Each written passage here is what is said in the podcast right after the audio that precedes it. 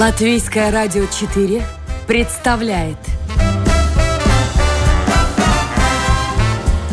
Ток-шоу «Александр Студия».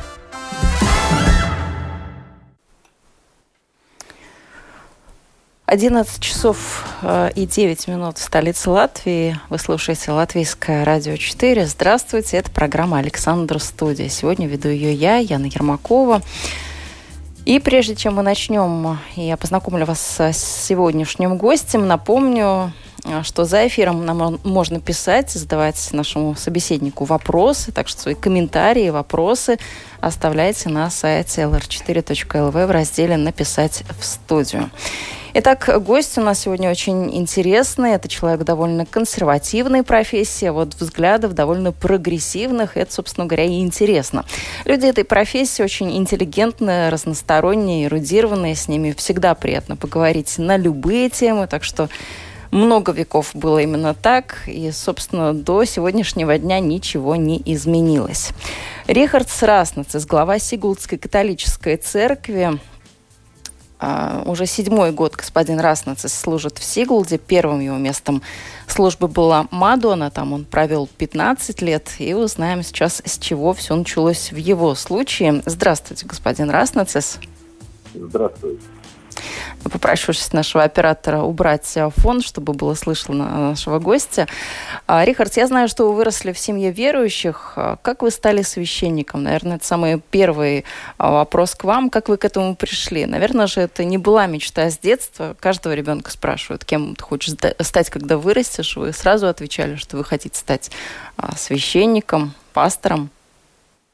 Ну да, это, может быть, не так часто бывает, но в моем случае как раз с самого детства, сколько я себя помню, я хотел э, стать священником. Наверняка потому, что э, наша семья была знакома со многими священниками. Я их видел не только в церкви, на богослужении, но очень часто тоже в личных э, встречах.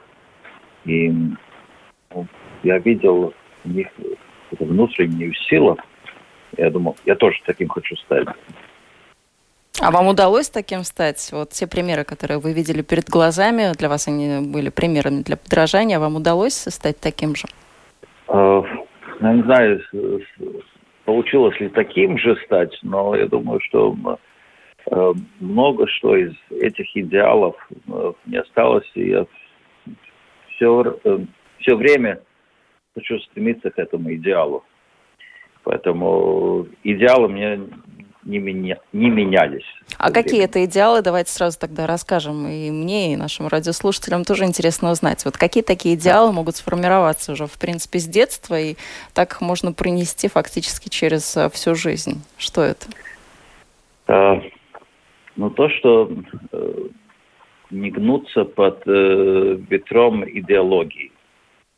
Э, ну, мне это уже в, в семье положили, да, потому что, э, хотя я вырос в советское время, когда была советская идеология, но в семье как-то могли противостоять этому. И ну, мне казалось, это очень важно, чтобы ну, я сам мог думать, сам мог принимать решения и, и узнавать факты.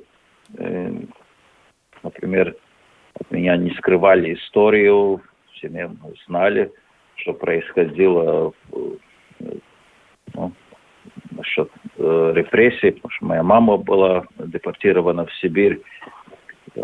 Поэтому от меня не скрывали. И, наверное, это тоже помогало формировать э, ну, такое мое понимание о, о мире. А вот эта тема репрессий, она была больной в вашей семье? Или вы как-то ее так вот пережили, пропустили через себя, и уже такое было отношение очень взвешенное? По-моему, очень взвешенное, потому что э, когда об этом говорили, тогда ну, там, э, не было какой-то ненависти или э, каких-то э, таких плохих эмоций. Конечно, были воспоминания о трудностях, Э, о несправедливости, но вместе с этим было такое, ну, уже э, прощения. Поэтому, я думаю, я хороший такой пример тоже от своей матери видел. Но вот если в ее жизни репрессии были таким вот ну, этапом который заставил, наверное, ее о многом задуматься и таким вот действительно испытанием, то в вашей жизни какое испытание, вы считаете, было самым главным? Ой, Или, может быть, оно еще впереди? А, но главное испытание – это борьба с, с самим собой. Потому что, я думаю, то, что снаружи что-то происходит, это не так важно. Самое главное – победить самого себя. И ну, это тоже борьба на всю жизнь. Ты можешь сказать, что я уже победил, все уже сделал. А в чем вы боролись сами с собой? Это были какие-то сомнения в вере или это были совершенно сомнения в другой области жизни? Как выбрать свой путь? Правильно ли я делаю что-то? Ну, например, в одно время, где я очень много думал и спрашивал Бога, что мне надо сделать. Потому что мне предлагали э, учиться, чтобы потом э, продолжать такое ну, академическое служение. Э, но, с другой стороны, я очень сильно хотел ну, такую пасторальную работу, пасторскую работу в приходе. Но тогда надо было смотреть, а что Бог от меня ждет. И но тогда были переживания, потому что я сам не хотел э, эту академическую ну, работу. Но, но потом все-таки я сказал, ну, если церкви надо, тогда я согласен.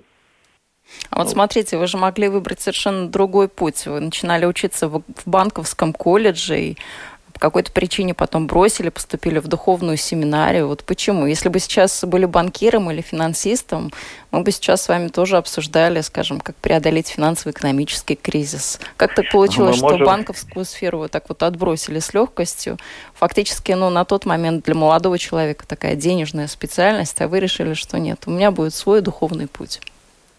Ну, у меня была тоже э, своя фирма, я занимался финансовыми консультациями, поэтому э, я думаю, что какое-то э, впечатление, ну, это что-то оставило в моей жизни. Я тоже, может быть, могу иначе смотреть на эти хозяйственные э, вопросы тоже в церкви. Ну, я думаю, что это мне то, что я учился в коммерческой школе, потом в банковском колледже, это мне помогает и сейчас.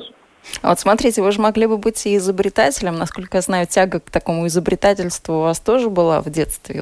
Вот разница ну, только да. в том, что если в детстве, может быть, вы хотели изобрести какого-нибудь робота, который бы за вас э, кровать убирал, ну, такое естественное детское желание, да, то сейчас бы, может быть, это были какие-то совершенно другие разработки, тоже на пользу человечества. Ну, мне кажется, что такая изобретательность и созидательность, она должна быть э, во всякой работе и тоже в, ну, в служении э, в церкви.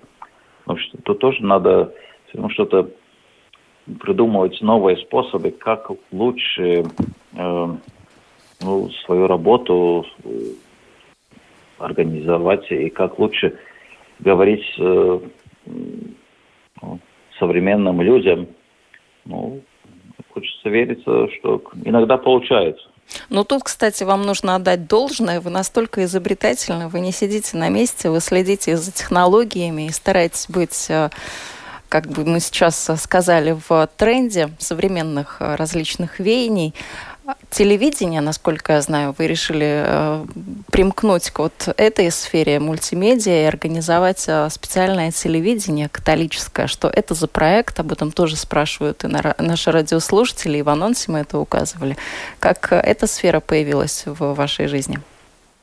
Ну, потому что э, суть церкви – это благовещание. Значит, нам надо весть о спасение ну, передать как можно больше людям. И, ну, я думаю, в наше время без э, таких аудиовизуальных э, материалов это ну, практически невозможно. Только с книгами, ну, наверное, не получится. Да. Поэтому э, надо смотреть, э, где находятся люди, и церковь должна идти э, ну, напротив людям там, где они есть. Это международный Если... такой проект будет или это очень локальный для Латвии? Но это будет э, такой для латвийской э, территории, в принципе, но видите, поскольку сейчас с помощью интернета можно присоединиться к, с любой точки мира, я думаю, это важно тоже тем э, латышам, которые, может быть, где-то за границей живут, они тоже хотят чувствовать э, все-таки ну, свою принадлежность к, к этой общине, где они жили раньше. Я думаю, им тоже очень важно. Я знаю, что сейчас наши богослужения смотрят ну, не только из Сигулды или из других э, территорий Латвии, но тоже из других стран, из Европы, даже из Америки. А вот, кстати, Татьяна спрашивает, почему нет католических богослужений на русском языке в Латвии?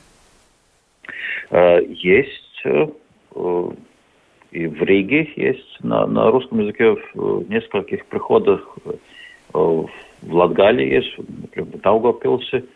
И тоже в нашем YouTube, не, не YouTube, а в Facebook канале там есть по воскресеньям тоже на русском языке богослужение. Так что все вполне современно и идете в ногу со временем. Но, кстати, еще один ваш интересный проект, о нем тоже не можем не сказать, очень такой инициативный, как выяснилось. И даже телеканал Евроньюз в прошлом году рассказал о вас как о человеке, который организовал очень интересную акцию. Она называлась «Неделя любви», была посвящена Дню всех э, влюбленных, и в рамках этой акции вы бесплатно раздавали 30 помолвочных колец тем прихожанам, да. которые изъявили желание вступить в брак, но вот им буквально чуть-чуть не хватало, может быть, чуть-чуть это и было то самое кольцо, и при этом влюбленные, даже не обязательно они должны были быть католиками или христианами, да, даже могли не вообще прихожанам, а да, это... не, быть, не жить в Сигулде. Единственное условие, что они должны были быть совершеннолетними и свободными, то есть не состоять в браке. Вот чем завершилась эта акция, как вы вообще придумали ее, как вы реализовали? Знаете ли вы что-нибудь о судьбе тех людей, кто получил эти кольца, кто вступил в брак? Вы, может быть, как-то общаетесь с ними, отслеживаете? Ну нет, у меня не было такого правила, чтобы они потом э, э отчитывались, что они делают. Да, некоторые мне прислали там, фотографии, что вот кольцо уже на, на руке э, девушки. Но некоторым местным, да, я знаю, они вот, сейчас уже готовятся к, к браку. Э, некоторые, которые э, пришли через э, курсы э, перед браком, у нас в церкви специальное обучение. Ну, может быть, неправильно назвать это обучением. Это ну, такие разговоры на духовные темы. Да, да? разговоры э, о семье. И, ну, почему я это делал? Потому что, наверное, только проповедовать, что нельзя жить э, вне брака, что надо э, обязательно бракосочетание, но это такая, ну, как бы сухая мораль.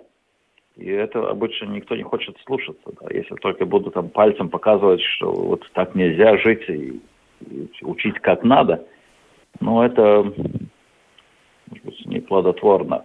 Но я а, знаю, что к браку особое отношение в католической церкви. Есть ли у вас семья?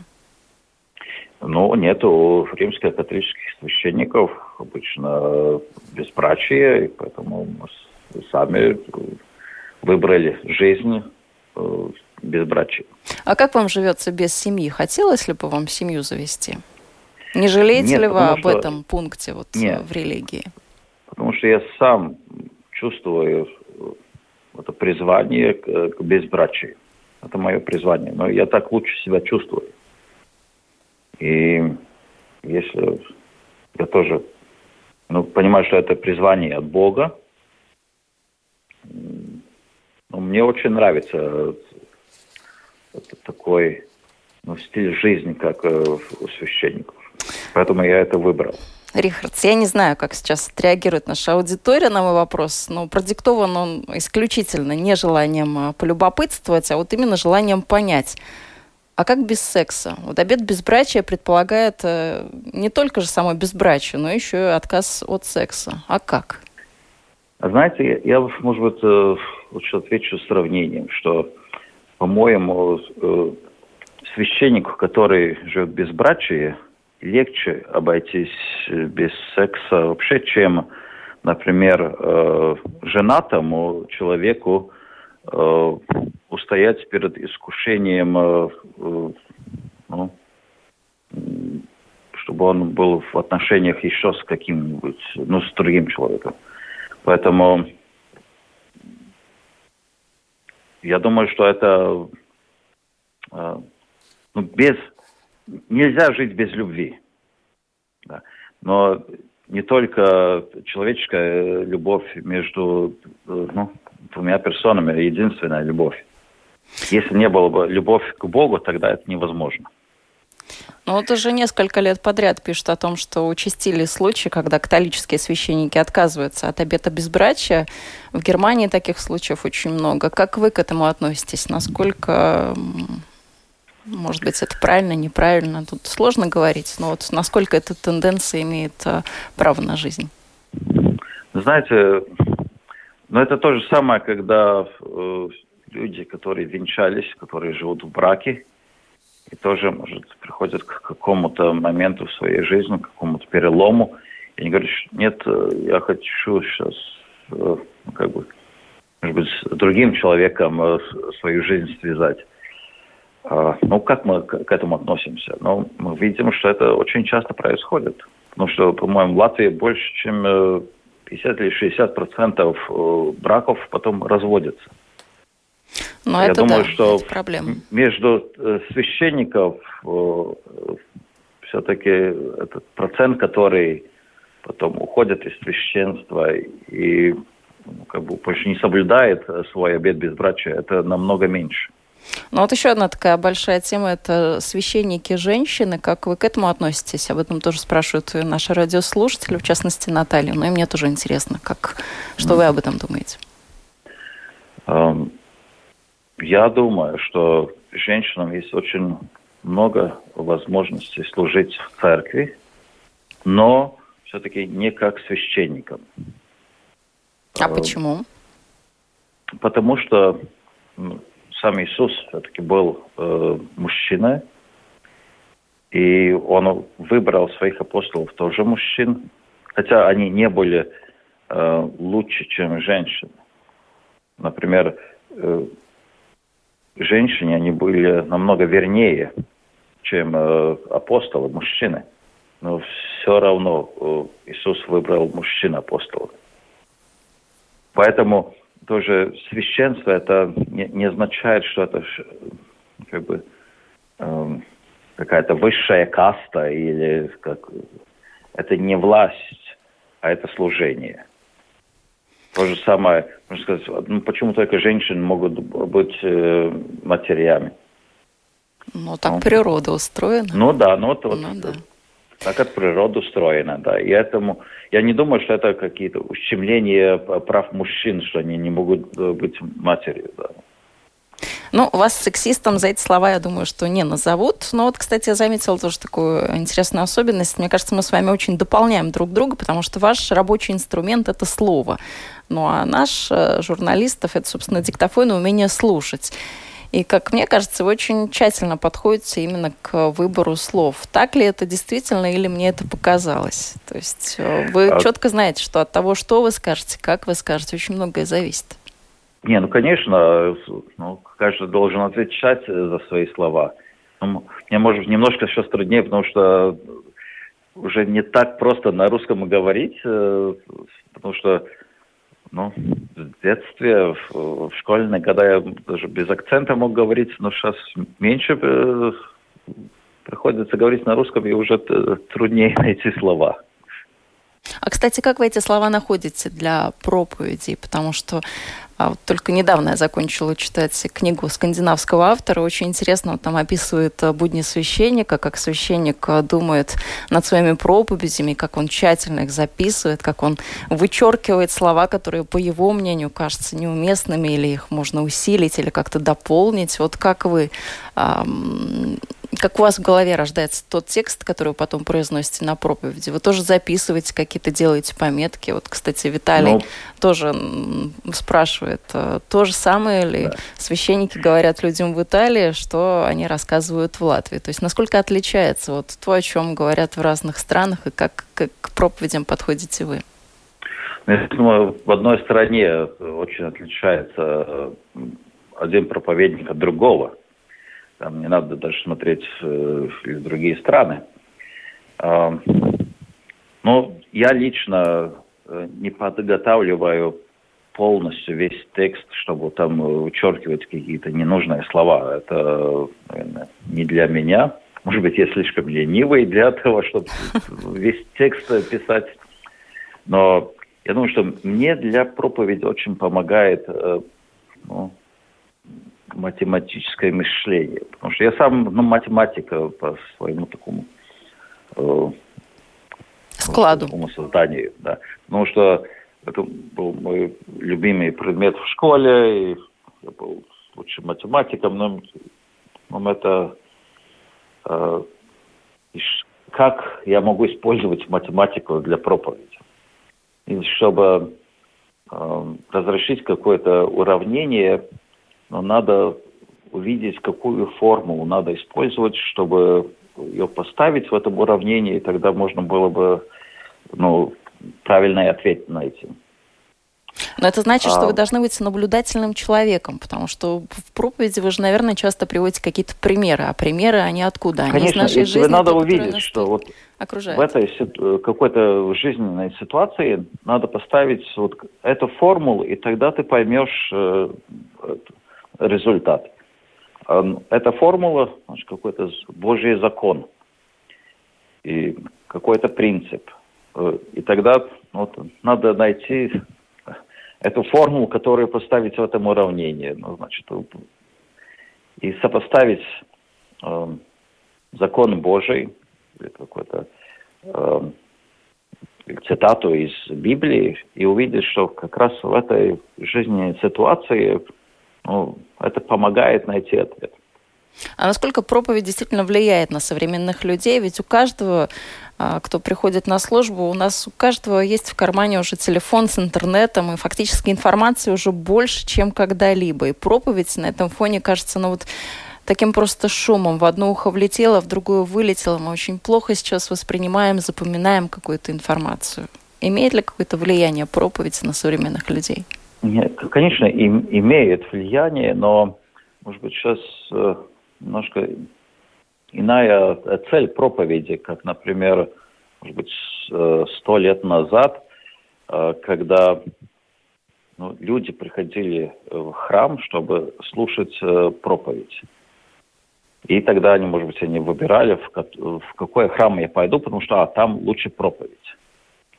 Сейчас ну, у тебя возможность в интернете найти наверняка намного лучше проповедь, чем э, в, в твоем э, ну, ближайшем приходе.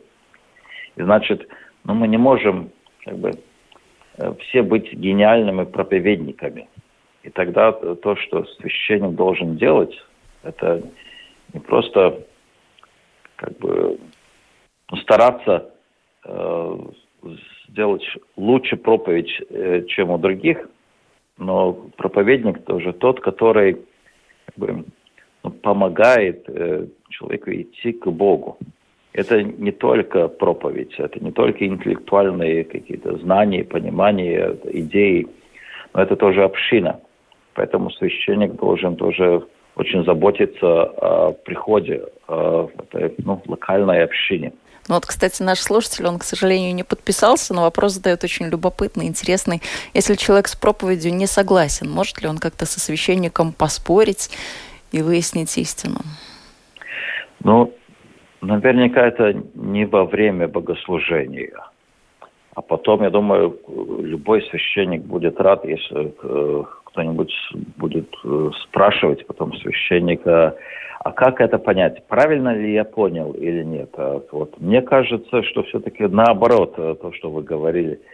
И я бы был очень э, доволен, если бы потом э, приходили прихожаны и хотели ну, еще уточнить что-то или, э, ну, можем сказать, да, немножко поспорить. Да. Но спор, он должен быть в такой атмосфере любви. Да. А помните ли свое первое выступление, вот первую проповедь? Наверное же, это было а, не так просто. Это большое количество людей. Это вот как-то нужно перебороть свой страх перед аудиторией. Кстати, вот сейчас, если вы по, какому-то, по какой-то причине потеряете свою профессию, вполне можете идти читать курсы по риторике, по ораторскому мастерству. Это же очень такая хорошая да. профессия Но я не помню сейчас. свою первую проповедь, э, потому что мы еще когда учились в семинарии, мы должны были проводить похороны, там на, надо было проповедовать, э, я там руководила паломничеством. Там очень много надо было говорить. Я работал в школе 4 года. Там надо было преподавать детям. Эм, поэтому я даже сейчас не могу вспомнить первую проповедь. Эм, обычно я не волнуюсь. Я не знаю, что это волнение перед выступлением. Эм, я тоже раньше никогда не волновался перед экзаменами, даже в школе.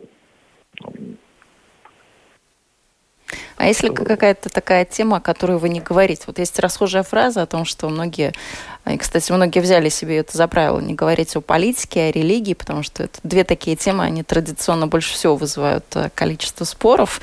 У каждого из нас, ну, конечно, свое представление о политике, о политических э, лидерах, о смысле жизни, о каких-то других э, вопросах экзистенциальных или философских. У вас тоже есть какие-то темы, которые вы предпочитаете обходить стороной, чтобы не возникало таких острых дискуссий? Э, знаете, ну, священнику, может быть, самому не надо принимать какие-то ну, такие одну или другую сторону суждения, вот, а, например, о политике. Да. Поэтому католические священники, они не могут выступать в партию и не могут тоже кандид... Э, быть кандидатами на, на Сайму или на э, Думу. Но по-моему, сегодня еще одна сфера, которую лучше не обсуждать, э, это вакцинация и маски. а давайте вижу, о пандемии что... поговорим, не о вакцинации, это действительно тема да. такая острая, а о пандемии. Ведь это тоже было такое испытание и для вас, и для ваших прихожан. Очень много э, именно священники сталкиваются с болью людей, именно к вам идут за помощью в каких-то трудных ситуациях. Э, конечно, э, мы как священники ну, сталкиваемся с тем, которые умирают, с тем, которые мы э, что страдают от одиночества. Эм, поэтому ну, я, конечно, ну, не буду сторонником э, тех, которые говорят, что, что это не проблема, что пандемия это выдуманная, потому что я очень многих похоронил. Э, на этой неделе одного своего коллегу похоронили.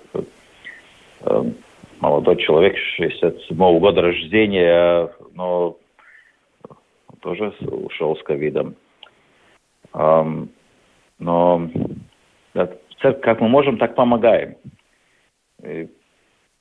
Все-таки церковь сейчас открыта и для личной молитвы, и тоже есть все-таки возможность э, встретиться с священником э, ну, такие ну, духовные переговоры.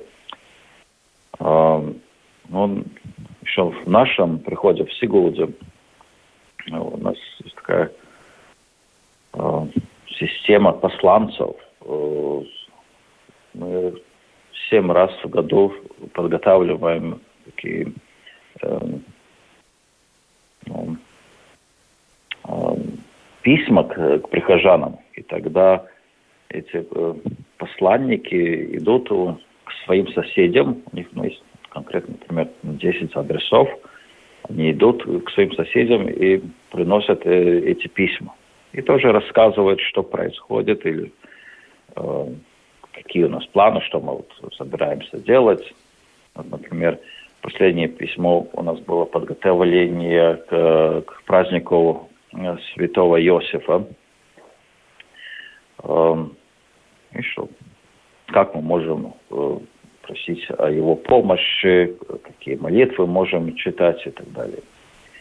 Ну вот а. Павел спрашивает, если у человека тяжелая жизнь, плохо со здоровьем, работой, с семьей, в общем, все по всем фронтам плохо, это за что?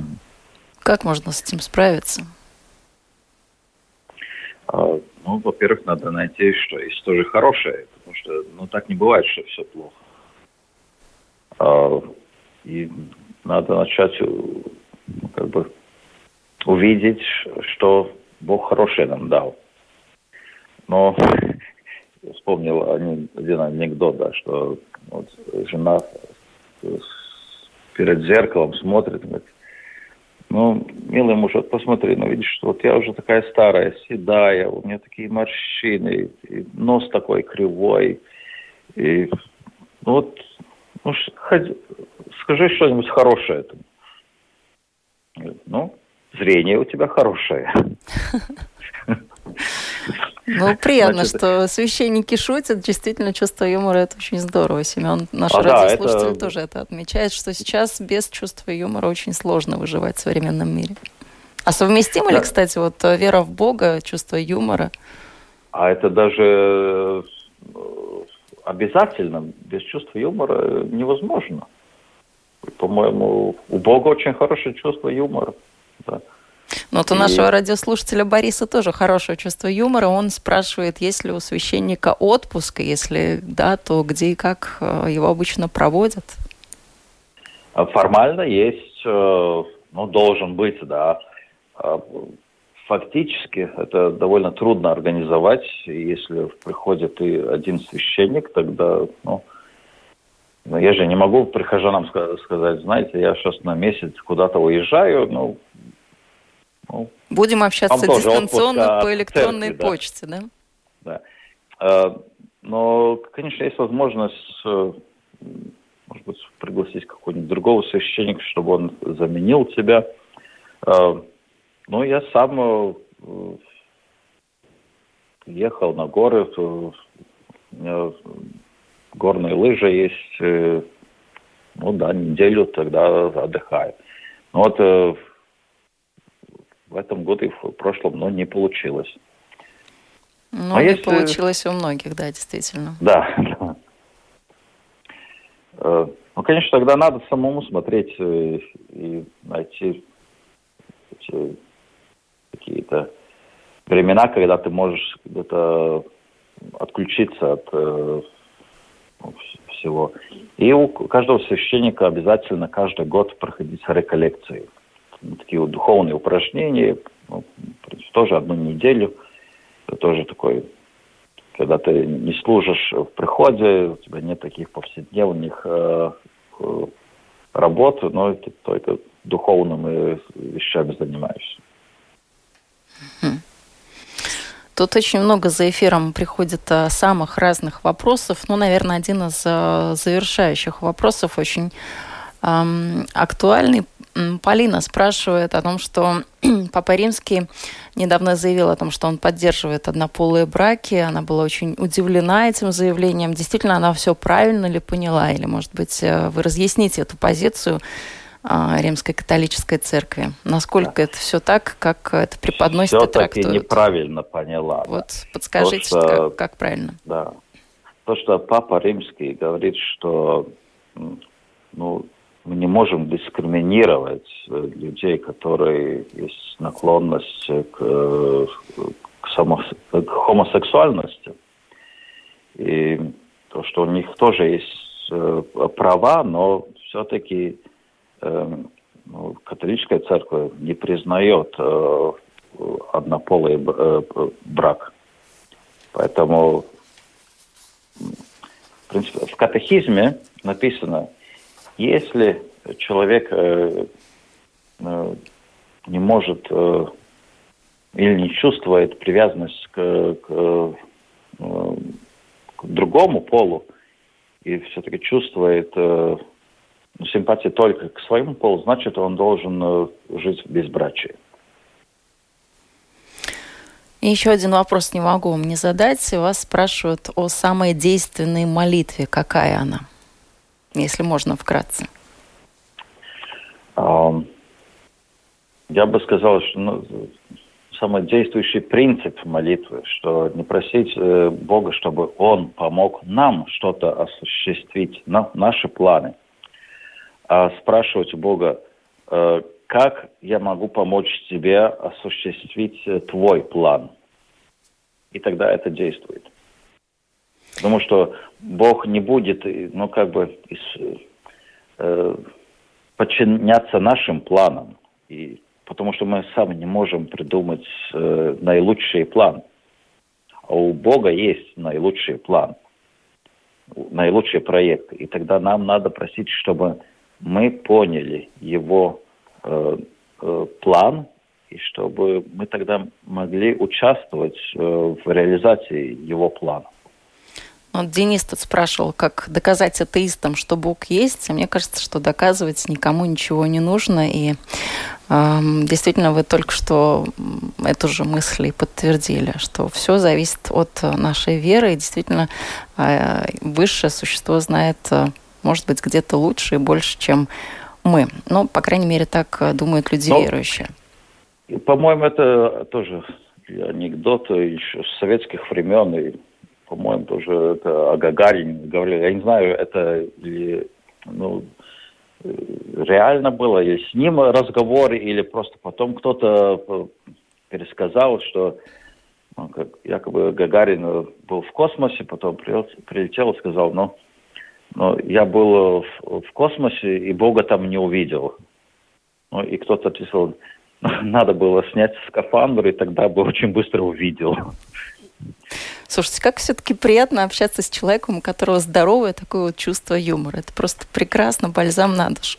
Вот такой вот разговор у нас сегодня получился в программе «Александр Студия». Напомню, гостем программы был Рихард Раснацис, эм, пастор прихода Сердца Иисуса, единственной католической общины в Сигулдском крае. Я благодарю вас, Рихард, за этот э, прекрасный разговор, за эту беседу на самые разные темы.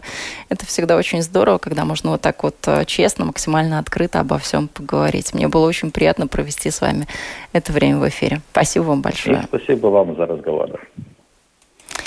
Спасибо большое нашим радиослушателям а, за то, что активно участвовали, за то, что писали, спрашивали. Действительно, очень многие темы вас волнуют. Я вижу очень много вопросов за эфиром к нам пришло. Так что спасибо большое. Оставайтесь с нами на Латвийском радио 4 и продолжайте слушать следующие выпуски программы «Александр Студия».